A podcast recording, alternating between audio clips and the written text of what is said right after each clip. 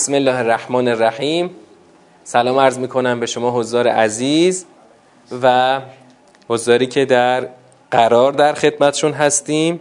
ما در جلسه 22 ترم یک می‌خوایم وارد سوره زحا بشیم. سوره زحا یکی از سوره های کوچک جزء سیوم هست که می‌خوایم امشب واردش بشیم. تو هر سوره ای ما چند مرحله رو طی کنیم برای رسیدن به نظام سوره چهار مرحله رو. چهار مرحله رو از کجا آوردیم؟ بر اساس فهم منطقی هر متنه این چهار مرحله رو ما اختراع نکردیم. قرارداد نکردیم البته یه قرارداد خود به خود قرارداد بین آدم هاست. هر متنی فرق نمی‌کنه قرآن باشه یا هر متنی. جلوی شما بذارن وقتی بخوایی که به یک درکی از این متن برسی اولین کار اینه که شروع کنی به خوندن. با همون درک اولیه شروع کنی به خوندن. بعد این متن رو که خوندی نقطه ویرگول ویرگول هرچی علائم نوشتاری لازم باشه بهش اضافه می‌کنی تا به یه درک بهتری از اون متن برسی. بعد از خوندن دور اول ما می‌تونیم پاراگراف ها رو تشخیص بدیم. وقتی پاراگراف ها رو تشخیص دادیم پاراگراف به پاراگراف جمع بندی می‌کنیم و بعد در مرحله چهارم هم همه پاراگراف ها رو با هم جمع بندی می‌کنیم می‌رسیم به نظام اینجا می‌رسیم به نظام سوره. این قاعده برای هر متنی جاریه. شما یه متن بشری هم جلوت بذارن همین چهار مرحله رو باید طی کنی. یه دور بخونی پاراگراف بندی کنی پاراگراف به پاراگراف تو ذهن جمع بندی کنی و در نهایت همه رو با هم جمع بندی ممکنه این چهار مرحله رو یک جا انجام بدی یا؟ ولی بالاخره چهار مرحله رو در واقع طی کردیم ما برای اینکه به نظام دقیق برسیم این چهار مرحله رو تفکیک شده انجام میدیم. وگرنه این چهار مرحله کاملا منطقی و خیلی بدیهیه. ببین در مرحله سوم که هر یک از پاراگراف ها رو جمع بندی می‌کنیم جهت هدایتی تک تک بندها رو به دست میاریم. در دور چهارم هم که جمع بندی می‌کنیم نتیجهش مثلا میشه جهت هدایتی کل سوره. و جهت هدایتی لزوما گفتنش ضروری نیست. چرا؟ چون مهم درک شما از این نظامه. به چه درکی رسیدی از این نظام؟ با هر درکی شما می‌تونی اون جمله رو هر چون که خواستی بنویسی. اون جمله نه وحی نه وحی منزله نه یه جمله ای که بهترش رو نشه نوشت. و اصلا هم تاکید می‌کنیم جملات جهت هدایتی مساوی خود سوره نیست. خود سوره فقط خودشه. هیچ چیزی مساوی سوره نیست. فقط کلام خداست که ما رو به هدف میرسونه. خب ادامه بدیم.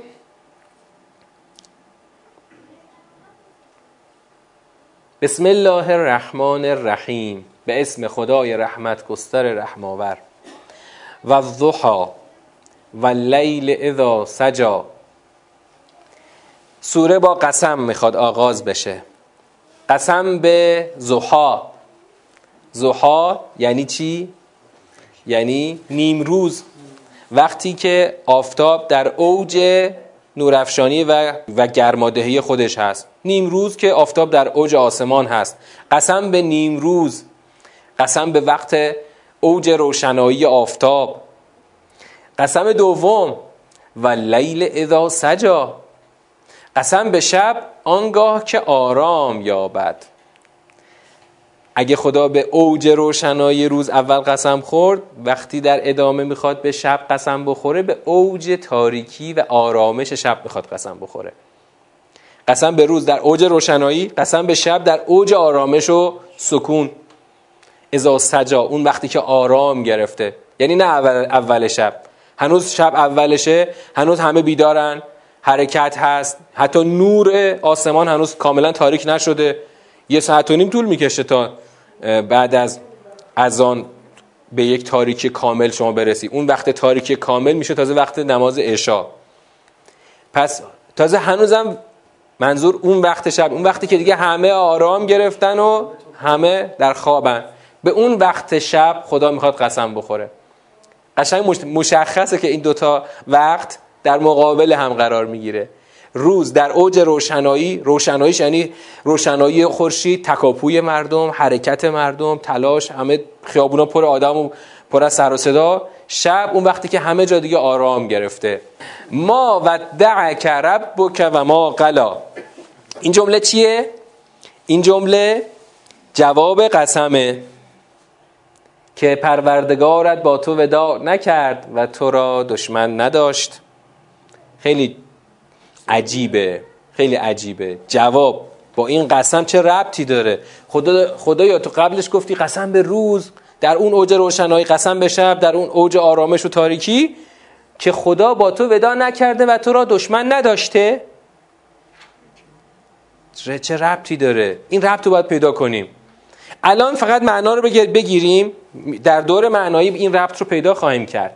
ما ودعک ربک و ما قلا و للآخرت خیر لک من الاولا اینم عطف به همون جواب قسمه.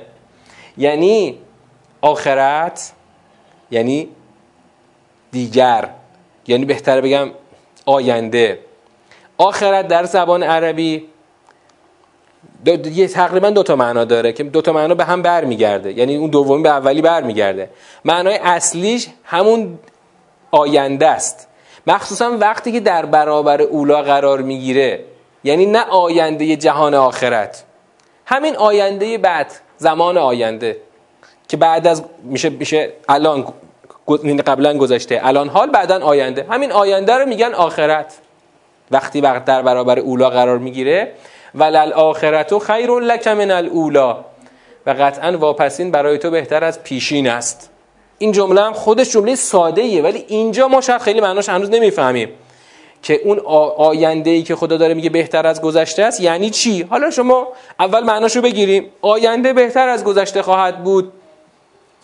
ولسوف یعطیک ربک فترضا این جمله هم باز عطفه به جواب قسم یعنی انگار سه تا جمله شده جواب قسم. لسوف. یه لام وقتی میاد تأکیدشو بیشتر می‌کنه. قطعا در آینده پروردگارت به تو عطا می‌کند پس راضی می‌شوی. انقدر خدا به تو عطا می‌کنه تا تو راضی بشی. یه قسم یعنی دو تا قسم پشت سر هم سه تا جواب عطفه به جواب قسم. الان نگاهمون ساختاریه. تو دور اول بیشتر نگاهمون ساختاریه. خیلی ساده است. بسته قسم و جواب قسم. جمله بعد یه جمله سوالیه. علم یجد که یتیمن فعاوا علم یجد که یتیمن فعاوا جمله سوالیه. آیا تو را یتیم نیافت؟ پس پناه داد. و در واقع سوالی است که برای اقرار خدا داره از پیغمبر انگار اقرار می‌گیره که تو یتیم نبودی که تو را پناه داد؟ یه سوال دیگه. و وجدک ضالا فهدا؟ و تو را راه نایافته یافت. پس هدایت کرد؟ اینم یه جور سوال اقراریه. تو راه نیافته بودی. تو رو هدایت کرد. اینم اون علم رو می‌تونی سرش بیاری. یعنی آیا تو را راه نیافته؟ نیافته که بعد تو را هدایت کرد. یه سوال دیگه هم بعدش می‌خواد بیاد. و وجدک عائلا فاغنا. و تو را ایالمند یافت پس بی ساخت. همه اینا سوال. سه تا سوال پشت سر هم. هر سه تا هم اقراری. علم یجد که یتیما فآوا و وجدک ضالا فهدا و وجدک عائلا فاغنا. جواب همش آری. این چنین بود. و خدا همه این کارا رو همه اون شرایط رو شرایط اول رو تغییر داد به شرایط بعدی. اول تو یتیم بودی پناهت داد. تو راه نیافته بودی تو رو هدایت کرد. و تو ایالمند بودی یعنی نیازمند بودی در اثر ایالمندی و بعد خدا این نیاز تو رو برطرف کرد و تو رو بی نیاز کرد. سه تا سوال پرسید برای اینکه تو اقرار کن.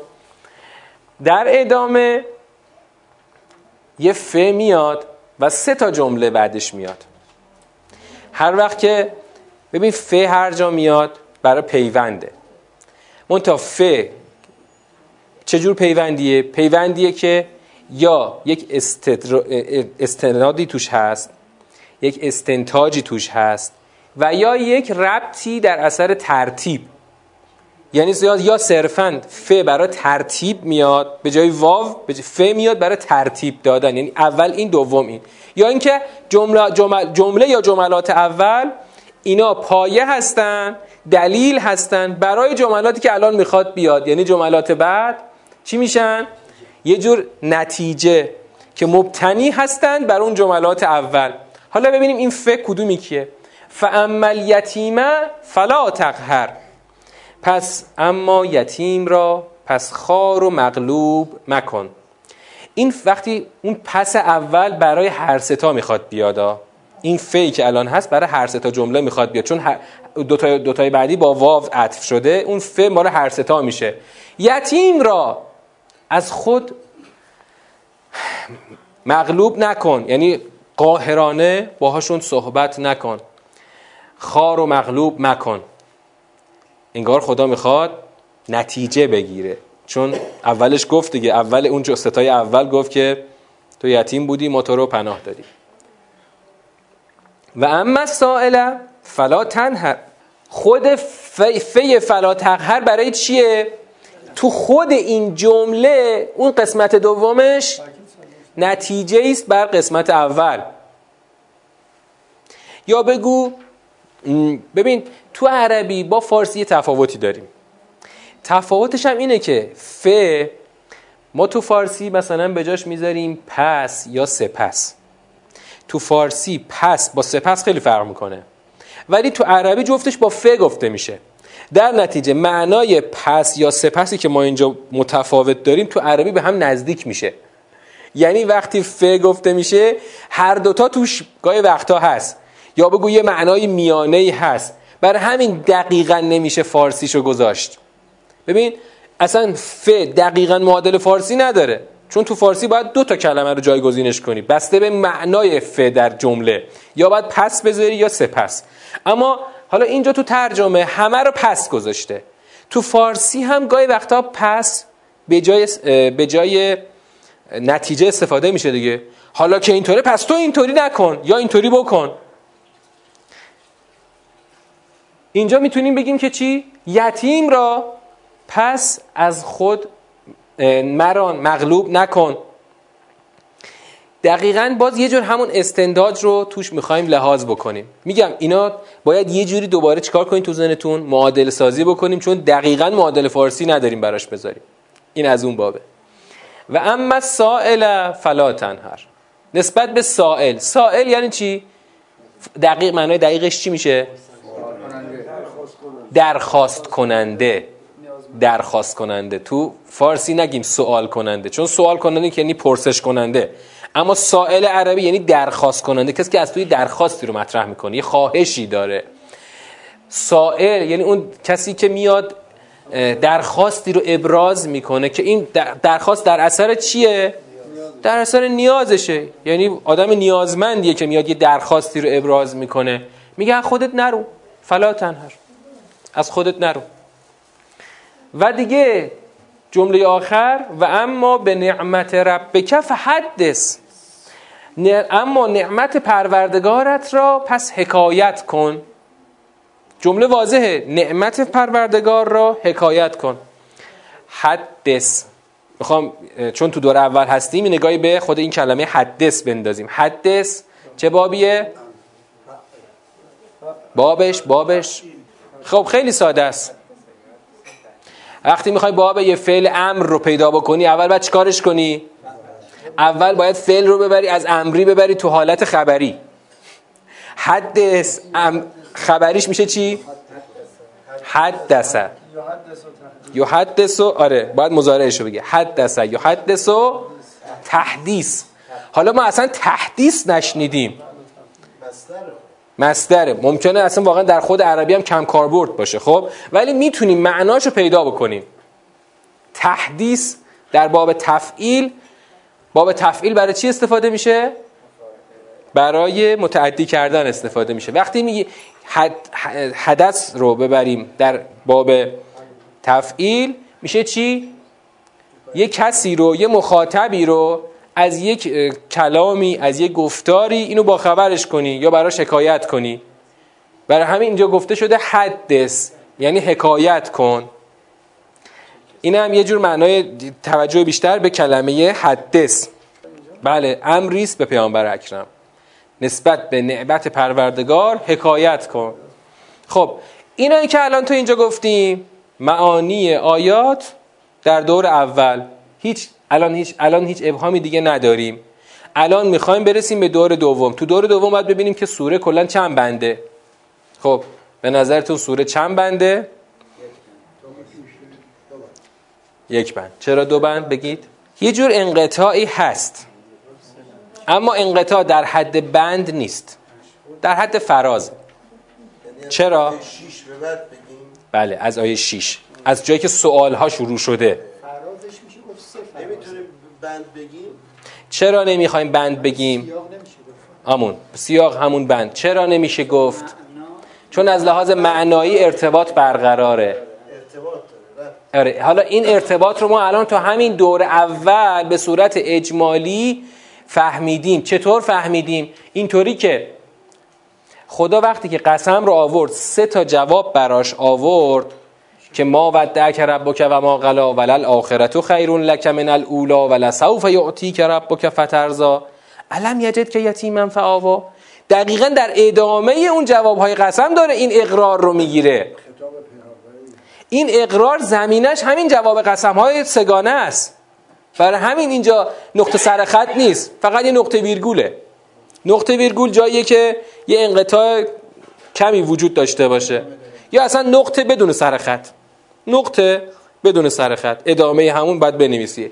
آیا تو را یتیم نیافت؟ پس پناه داد. دقیقا داره از همون جواب قسم ها این اقرار رو می‌خواد بگیره. برای همین میگیم سوره و بعدش هم بعدش هم در ادامه اون ستای آخر که از فعمل یتیم شروع شد دقیقا بنده به ستای اوله به ستا پرسش اوله.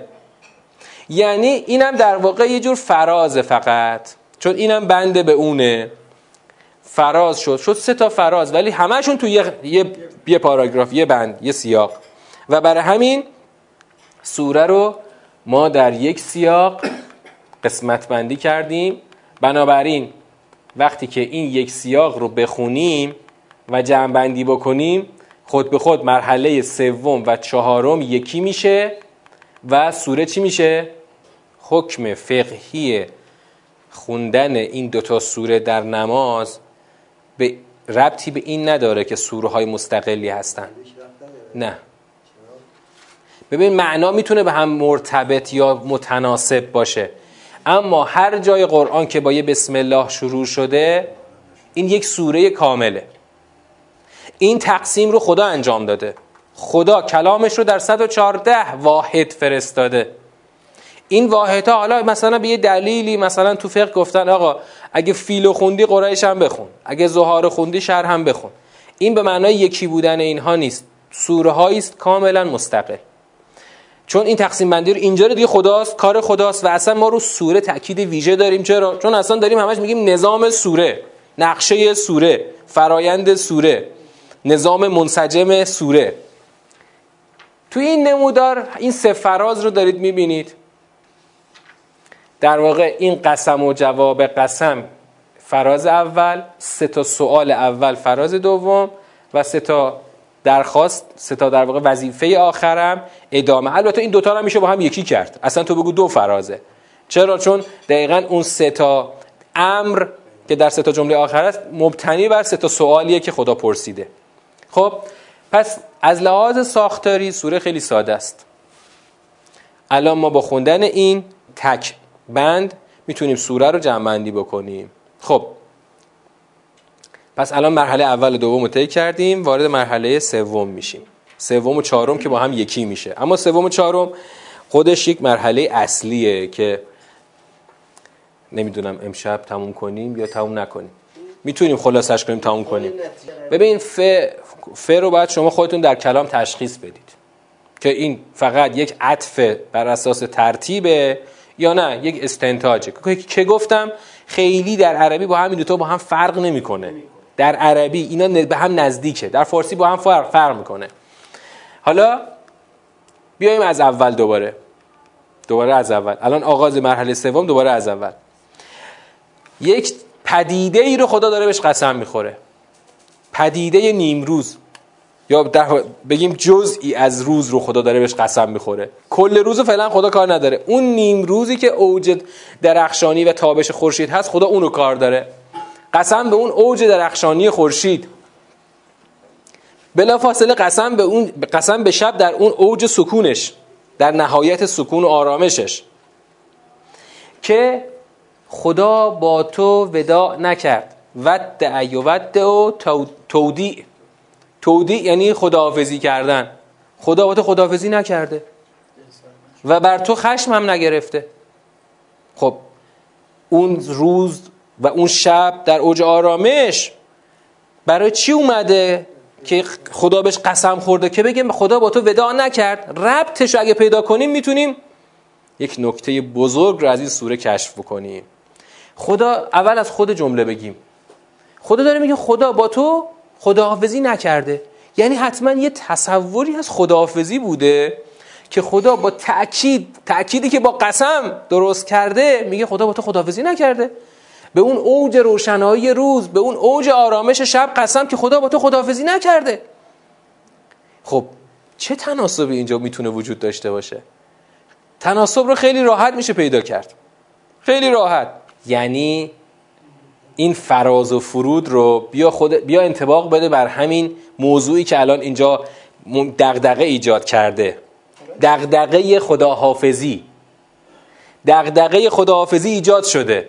خدا میگه به اون اوج روشنای روز و به اون اوج آرامش شب قسم که خدا با تو خداحافظی نکرده. خب اگه اینو روی اون تطبیق بدیم اینطوری میشه که یه موقعی اوج روشناییه یه موقعی هم سکون و آرامشه. اگه وقت سکون و آرامش برسه آیا به معنای اینه که همه چی تموم شد؟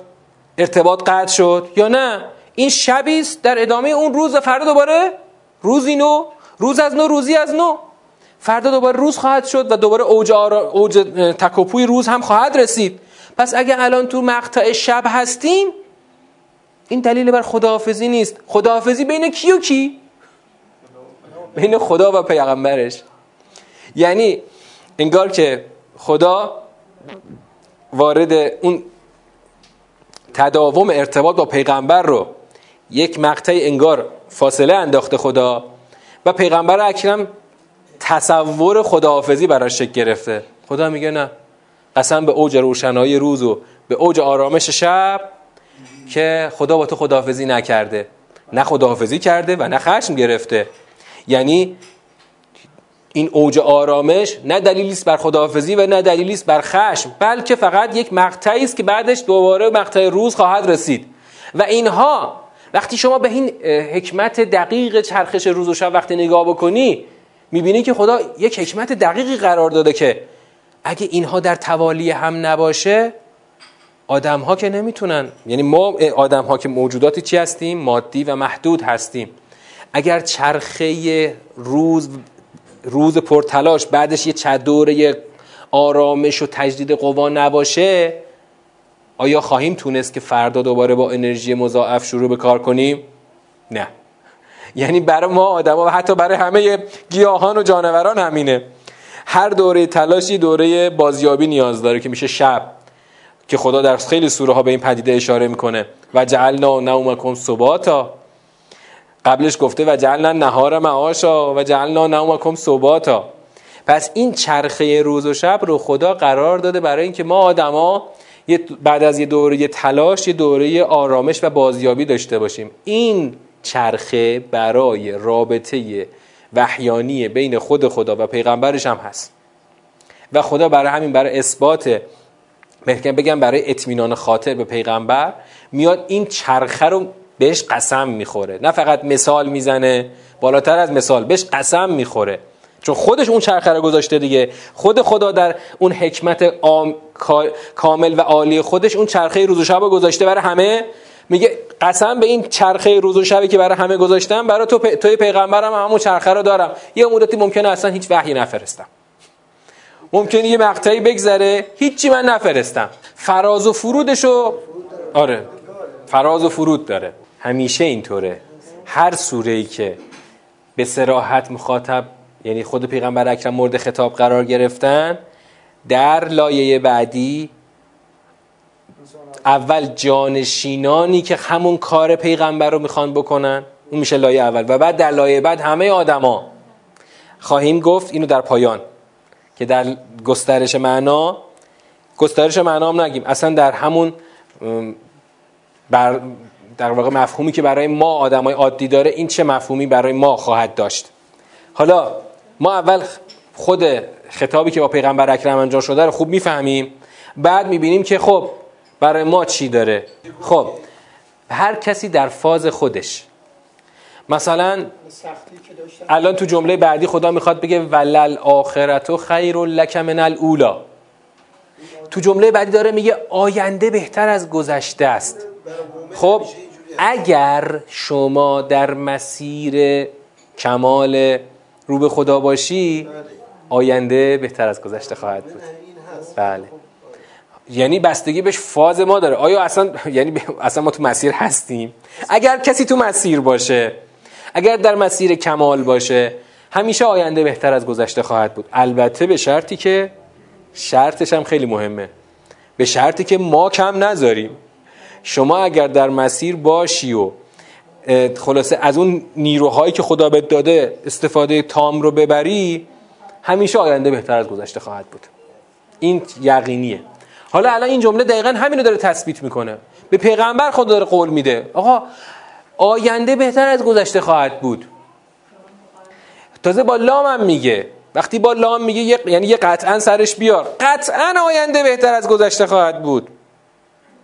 و الان اول خدا اینو با قسم داره میگه اما بلا فاصله الان می‌خواد همینو مثال هم بیاره. یعنی شاهد مثال بیاره اینکه ببین چی بودی چی شدی؟ چی بودی چی شدی؟ وضعیت چی بود؟ الان وضعیت چیه؟ پس حتما آینده بهتر از گذشته خواهد بود. اگه خدایی بالا سر کار هست و مدیر کار هست اون خوش بهتر می‌دونه که آینده رو چجوری پیش ببره.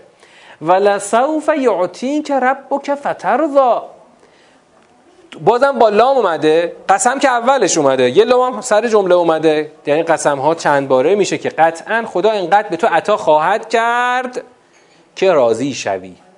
ببین خدا چی و عطا خواهد کرد؟ یعنی مگه الان خدا یه تصوری پیش میاد که آیا خدا الان کم عطا کرده؟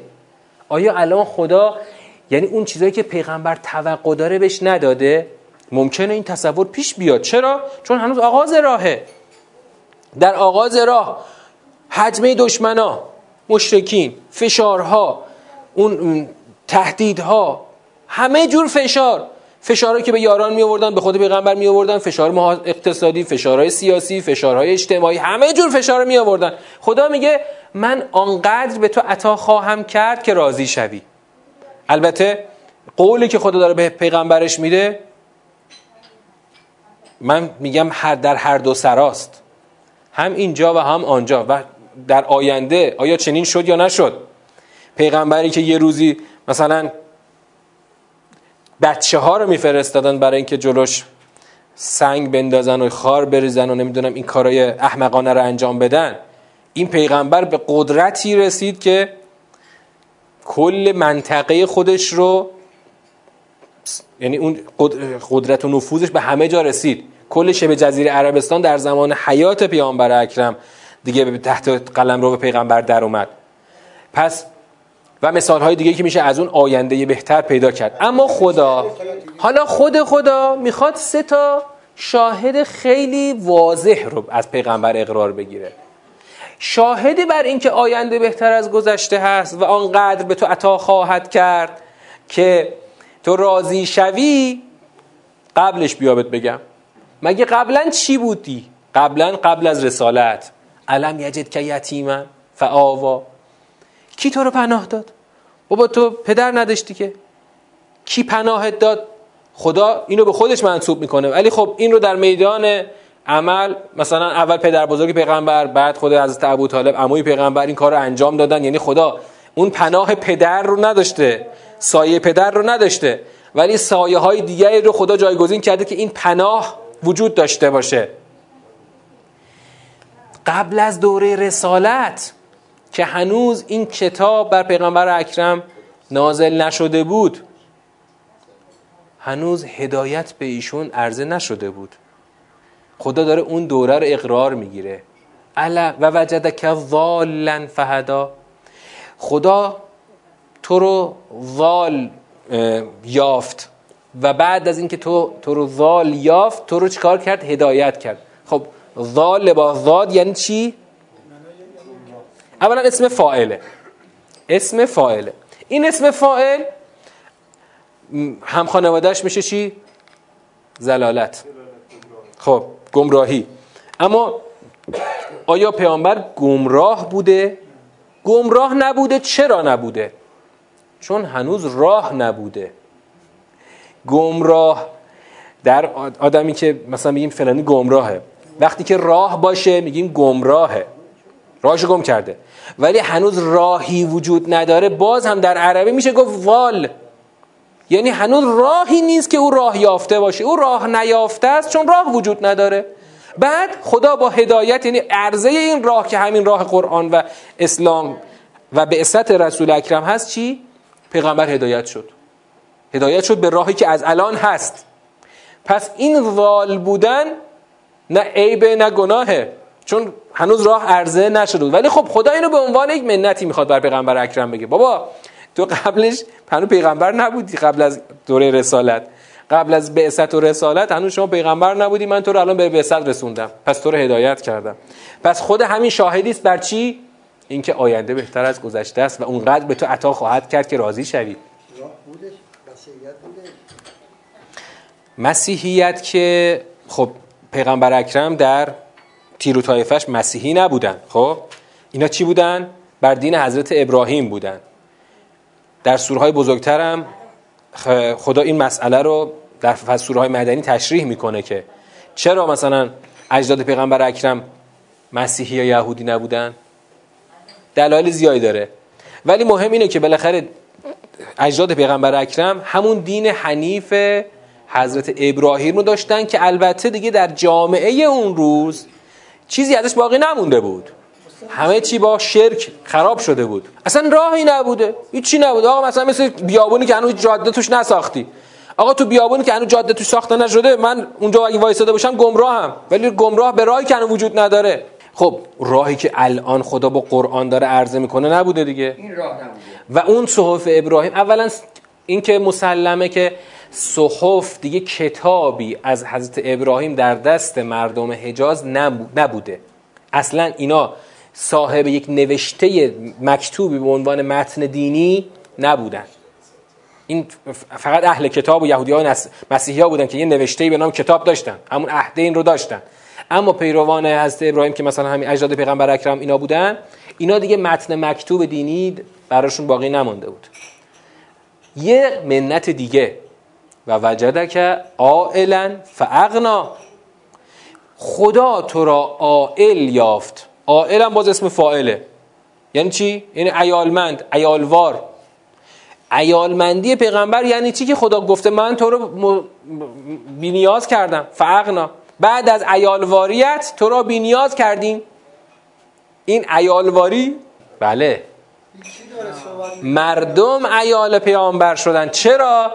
چون الان اینا بالاخره بهش ایمان آوردن بالاخره آقا شما یه دین دینی آوردی کلی آدم بهت گرویدن اینا همه چشمشون به توه دستشون به سمت توه. چرا میگه بینیاز کرد؟ بینیاز کرد. چطور بینیاز کرد؟ در همین آغاز در همین آغاز خدا با یه سری ابزارهایی پیغمبر اکرم رو از اون نیازی که در اثر این گرویدن یاران ایجاد شده بی نیاز کرده. با چی این کارو کرده؟ با چیشو اینجا نمیگه. با چیش تو تاریخ معلومه. با ثروت هست خدیجه. با این کارا با این زمین ها یعنی تمام ثروت هست خدیجه در برای این رفع نیازهای امت خرج شد دیگه. حتی تو تاریخ ثبت شده که بعد از وفات ایشون هم خب ثروت ایشون هنوز بود برای که پیغمبر اکرم هزینه کنه. تا هجرت پیغمبر اکرم این ثروت خرج می‌شد. ببین هست خدیجه همون سالهای اول درست بعد از واقعه حصر اقتصادی که سه سال طول کشید ایشون و حضرت ابو طالب جفتشون به رحمت خدا رفتن. بله بعد از ش... هر چی بوده بعد از شب از دنیا رفتن. آره حالا اینو اگر خاطرتون هست من به این مقدار حضور ذهن ندارم. آره به هر حال با همین ثروت خدا این کار بی نیاز کردن رو انجام داده. و این ببین خدا همیشه کارا رو کف زمین با بنده هاش پیش می‌بره. و این شمایی که انتخاب می‌کنی که تو کدوم شاخه قرار بگیری. حضرت خدیجه با اراده و اختیار خودش این ثروت رو در اختیار پیغمبر اکرم قرار داد. اما خدا الان میگه من بودم که بینیاز کردم. ببین این که این که پیغمبر اکرم در یه خانواده با اصل و نسب و با ریشه بود بله. مثلا تو فیلم مصطفی اقادم یادتونه که مثلا اون جایی که مشرکین داشتن فشار می آوردن حمزه می اومد جلوشون قد علم می کرد و مثلا می گفت شید. خب؟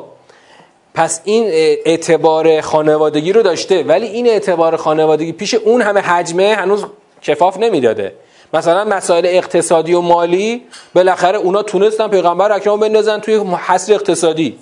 قدرت داشتن دیگه ثروت داشتن. خدا از خودش با فعل غایب داره صحبت می‌کنه. این هیچ اشکالی نداره که. هیچ اشکالی نداره. مثلا تو بیا یه نفر یکی می‌خوای بگی. کی بود که تو رو از اون وضعیت نجاتت داد؟ مثلا فرض کن طرف به خال داغونی افتاده من رفته نجاتش داده. خب کی تو رو نجاتت داد؟ درباره خودش داره میگه ولی قایب میگه دیگه. پس سه تا منت رو خدا رو دوش پیغمبر گذاشته. سه تا منت. حالا خدا می‌خواد در قبال سه تا منت سه تا وظیفه رو دوش پیغمبر بذاره.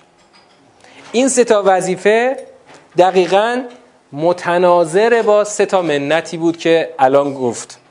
اولین وظیفه اولین وظیفه مثل همون اولین منته. فعمل یتیم فلا تقهر. تو همچنان که خدا تو رو از یتیمی نجات داد و پناهت داد تو هم وظیفه داری یتیم رو پناه بدی و قاهرانه با او برخورد نکنی او رو از خودت این چی مغلوب نکنی و از خودت نرانی. خب؟ وظیفه پیامبر اکرم نسبت به یتیمان چرا اینقدر مهمه؟ و بعدا هم تو خیلی سوره ها این وظیفه رو خدا رو دوش کل مؤمنین گذاشته. سوره بلد یادتونه؟ سوره بلد. گردنه های بندگی. چیا بود؟ اولین گردنه چی بود؟ فک رقبه. دومین گردنه چی بود؟ اطعام در روز سختی. اطعام فیام زی مسقبه سومی چی بود؟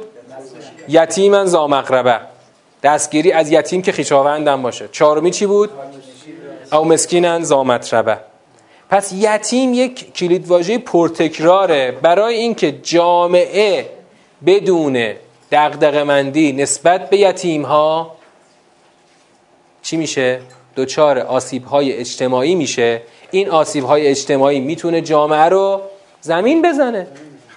ما الان تو جامعه خودمون میگیم خب بهزیستی داریم. بهزیستی وظیفش همینه.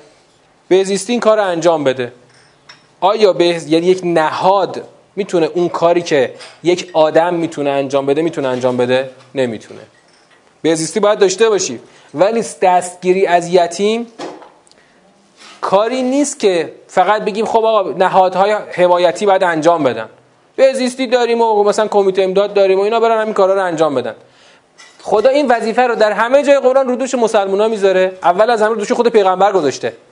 برای اینکه این تبدیل بشه به یک دغدغه اجتماعی دغدغه‌ای که همه خودشون رو نسبت به اون مسئول بدونن. مخصوصا وقتی خیشاوندت باشه. مخصوصا خیشاوند باشه. وقتی خیشاوند باشه ببین دیگه فقط دستگیری فقط یک حمایت مالی نیست. الان مثلا یه طرحی هم داره سالهاست که کمیته امداد طرح مثلا اکرام رو داره. میگه آقا تو بیا مثلا یه پولی رو قبول کن ماهانه بدی مثلا یه یتیم رو تحت پوشش خودت قرار بدی. این اکرام یک اکرام صرفا مالیه. اما اون دستگیری که حضور شما رو میطلبه اون چجور؟ اون با پوله؟ ببینید شما شک نکنید که بعد از اینکه یه چند تا سوره خوندیم و رفتیم جلو ببینید که بسیاری از سبک زندگی ما با آنچه که خدا می‌خواد در تنافی هست. منتها منتها. من اینو تو پرانتز فقط یه جمله می‌خوام بگم چون الان وقت کمه. سبک زندگی ما متأثر از دنیای مدرنه. دنیای مدرن برای ما سبک زندگی می‌سازه. چه ما مسلمان باشیم چه هر دینی داشته باشیم. برای همین می‌بینی که سبک زندگی ها در کشورهای مختلف با دینهای مختلف یکسان شده الان. هممون یه جور یعنی فقط یه تفاوت اینو مفصل بحث می‌کنن دربارش ها یه تفاوت های خیلی جزئی باقی مونده بین ملت ها فرهنگ ها داره به همدیگه به سمت یک همگرایی میره. مت همگرایی به نفع تمدن غرب میره. حالا این بحثش مفصله. حالا اونا خسته شدن ما تازه میریم داریم میریم بله دقیقا همینطوره. اونا خسته شدن ما داریم میریم بر همین ببینید این مستند آقای چیزو ببینید. من خیلی مستندای ایشونو رو توصیه نمی کنم ولی این مستندشو میگم ببینید. یه مستند چند قسمتی ساخت آقای شمقدری با سبک خودش. مستندای ایشون سبک خاص خودشو داره یعنی اصلا بر اساس یک پژوهش نیست بر اساس یک تجربه است. اما این مستندش حالا خوبه. مستند انقلاب جنسی. توی این مستند میره یک مثلا قسمت سومش میره یه خانواده ای رو تو کشور هلند نشون میده که این خانواده برگشتن به ارزش های شبیه ما. مثلا ارزش فرزندآوری ول کردن کار بیرون برای اینکه به کار فرزندآوری برسه. این مثال خیلی عجیبی می‌زنه. ایشون رو بریم میره به اینه نشون میده. از این جهت این مستند ایشون رو ببینید. بریم ادامه. و اما سائل فلا تنهر. سائل را از خودت نران. سائل همون درخواست کننده را از خودت نران. چرا؟ چون قبلا خدا آئل تو که آئل بودی تو رو بی نیاز کرد. حالا یک سائلی که از تو درخواست داره تو از خودت نران. همانطور که خدا ایالمندی تو را با بینیازی برطرف کرد تو هم درخواست سائل رو با برطرف کردن درخواست او پاسخ بده. یک امر دیگه یک وظیفه دیگه. نعمت پروردگار. نعمت پروردگار. خیلی جالبه. اینجا یک کلید واژه‌ای رو خدا آورده که تا اینجای سوره نداشتیم. نعمت پروردگار. که کنایه از چیست؟ یا بگو استعاره از چیست؟ از نعمت پروردگار اینجا. از همون هدایت که هدایت میشه چی؟ میشه خود قرآن. قرآن کلامه. نیاز به چی داره؟ نیاز به ابلاغ داره. نیاز به ترویج داره. نیاز به گفتن داره. ابتداعا گفتن که بعد از این گفتن تبدیل به چی بشه؟ تبدیل به باور بشه تبدیل به اعتقاد بشه. خدا اول از یعنی این وظیفه رو اول از همه رو دوش پیغمبر گذاشته که نعمت پروردگارت رو حکایت کن برای مردمت. چرا خدا گفت نعمت پروردگار؟ چرا نگفت مثلا خود قرآن؟ برای اینکه واقعا هدایت نعمتی است از جانب پروردگار که خدا به بشر ارزانی داشته. این نعمت بالاترین نعمتی است که بعد از نعمت حیات خدا به آدما داده.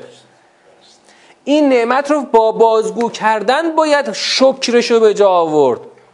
و اگر بازگو نشه این نعمت شکرش قطعا به جا آورده نمیشه و قطعا نه اصلا شکرش حقش ادا نمیشه. حق این نعمت بازگو کردنشه نه کتمان کردنش. که خدا لعنت می‌کنه اون کسانی رو که کتاب خدا رو کتمان می‌کنن در سوره بقره. که البته کار علما یهوده و خدا به شدت به خاطر همین کارشون حکم باطل شده رو پیشونیشون می‌زنه خدا که این حرفهای خدا رو کتمان کردن. ما باید حواسمون جمع باشه که دوچار کتمان نشیم. دوچار در واقع اون گناه کتمان نشیم. خدا میگه نعمت پروردگار رو باید بازگو بکنی. من یه جمله فقط در این باره بگم. ببینید این نعمت راه هدایته. همونطور که خدا با همین پیغمبر رو هدایت کرده. این هدایت تو آسمون که نیست. رو کف زمینه. متن شده. خدا در سوره های مختلف این رو برای ما مراتب نزولش رو تشریح کرده. مثل سوره نازعات و مثل خیلی سوره ها تشریح کرده که من چجوری این کتاب رو آوردم تا تبدیل شده به یک متن مکتوب در دست شما. پیغمبرم دادم پیغمبرم اینو آورده مثل یک مکت... به عنوان یک متن مکتوب داده به دست شما. شما باید چیکار کنید با این نعمت؟ باید اینو بیان کنید. بیان کردنش به اینه که آنطور که هست خوب اول بفهمیش بعد که خوب فهمیدی اینو بری بیان کنی.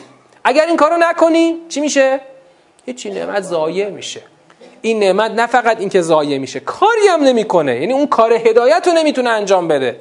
این نعمت واقعا اون اثرش که هدایت در صورت حدیث کردنشه. در صورتی که برای مردم گفته بشه و حکایت بشه این کار هدایت رو انجام میده. برای همینه که برای همینه که باید یک امام زنده بعد از پیغمبر همین کار رو ادامه بده تا برسونه به اون هدف که تشکیل حکومت جهانیه. مونتا چون مردم همراهی نکردن امام رو خدا برد در غیبت تا روزی که مردم همراهی کنند که بر اساس کتاب خدا اون هدف بزرگ که عدالت یعنی قسط هست محقق بشه. نقطه آغاز اون هدف حدیث کردن این کتاب برای مردم. بعدا تو سوره حدید تو ترم 6 خواهیم خوند که انزلنا رسولنا بالبینات و انزلنا معهم الکتاب و المیزان لیقوم الناس بالقسط. مردم باید قیام کنن بر اساس کتاب خدا بر اساس کتابی که خدا فرستاده به دست رسولان داده فرستاده تا اون هدف قسط یعنی عدالت برپا بشه در زمین. شما هر راه بردی غیر از این برای رسیدن به اون آرمان قسط در نظر بگیری که توش کتاب خدا نقش محوری و رکنی و اساسی نداشته باشه اون اون مسیر منتج نیست. اون مسیر اجرا شدنی نیست. اون مسیر محقق نخواهد شد. خدا تو قرآن اولش این وظیفه رو دوش پیغمبر گذاشت و به تبع پیغمبر اکرم رو دوش همه هست تا این وظیفه حکایت کردن انجام بشه. تا چی بشه؟ تا مردم هدایت بشن تا کم کم حالا در سوره های بعدی که بزرگتر و جدیتر و به خود تشریحش خواهد آمد اون هدف قسط به دست بیاد. من اینجا سوره رو فعلا تمام می‌کنم. هنوز ما یه قسمتی از جنبندیمون رو داریم. اونی که آقای صادق منش هم پرسیدن که ما چی کاره ایم البته من یه قسمتش الان گفتم. اما خواهم گفت در جلسه روز یک شنبه هفته آینده ما دوباره یک ارجایی برای جنبندی به این سوره خواهیم داشت. ممنون که توجه کردید و سلام علیکم و رحمت الله و برکاته. حرفایی هم که گفتیم البته تا اینجا آنچه که الان گفتیم تدبر سوره یعنی نظام سوره تا کامل شده ها. نظام سوره کامل شده. شما نظام سوره رو حتی به من جمله جهت هدایتی رو نگفتم به شما. نظام سوره کامل شد. چون ما در یک بند سوره رو طی کردیم خوندیم و فهمیدیم. هرچه بیشتر می‌خوایم بگیم در واقع نتایج این نظامه. خب خدایا من این نظام رو فهمیدم. حالا من نسبتم با این سوره چی میشه؟ من نسبتم با این مثلا نعمت رب چی میشه؟ من نسبت به یتیم وظیفم چیه؟ من نسبت به اون سائل چی کارم؟ ببینید منتها چی داره؟ حتما این مسئله چون خدا تو این سوره چارچوب ها رو داره ترسیم می‌کنه طبیعتا تشریح مسئله تو این سوره نیامده. چرا نیامده؟ اصلا خدا چرا سوره زها رو در همین چند آیه تمومش کرده؟ برای اینکه خدا می‌خواد یه سری چارچوب های اصلی رو اون نظام های اصلی رو اینجا تثبیت بکنه. خدا اینجا می‌تونه سوره مثلا زها رو ده صفحه دیگه هم بهش پیوست کنه اضافه کنه. ولی اون اصل مطلب همینه. بعد برای همین ما تو این سوره مثلا حالا فوقش دوتا نسبت خودمون رو پیدا می‌کنیم. ولی دیگه بقیه تشریح رو می‌ذاریم سوره های بزرگتر که خدا خودش برای ما باز می‌کنه.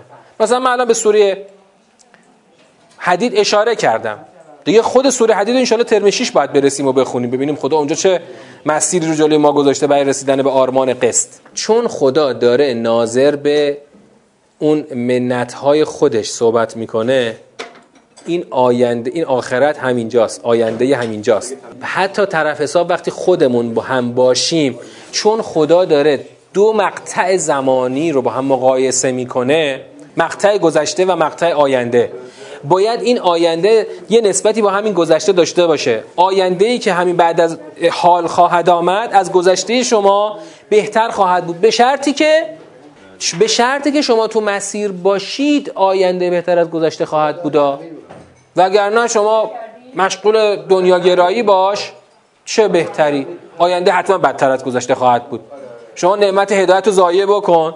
حتما آینده بدتر از گذشته خواهد بود. نه بهتر که نخواهد بود بدتر هم خواهد بود. شما سوره تاریخ بودین؟ من نبودم. تو سوره تاریخ خدا داره از چی صحبت می‌کنه؟ از اینکه جان انسان حفظ میشه. خب؟ این کل نفس لما علیها حافظ حافظ جان انسان برای اینکه روزی دوباره جسمش را بسازد و این جسم روی جان سوار شود. خب؟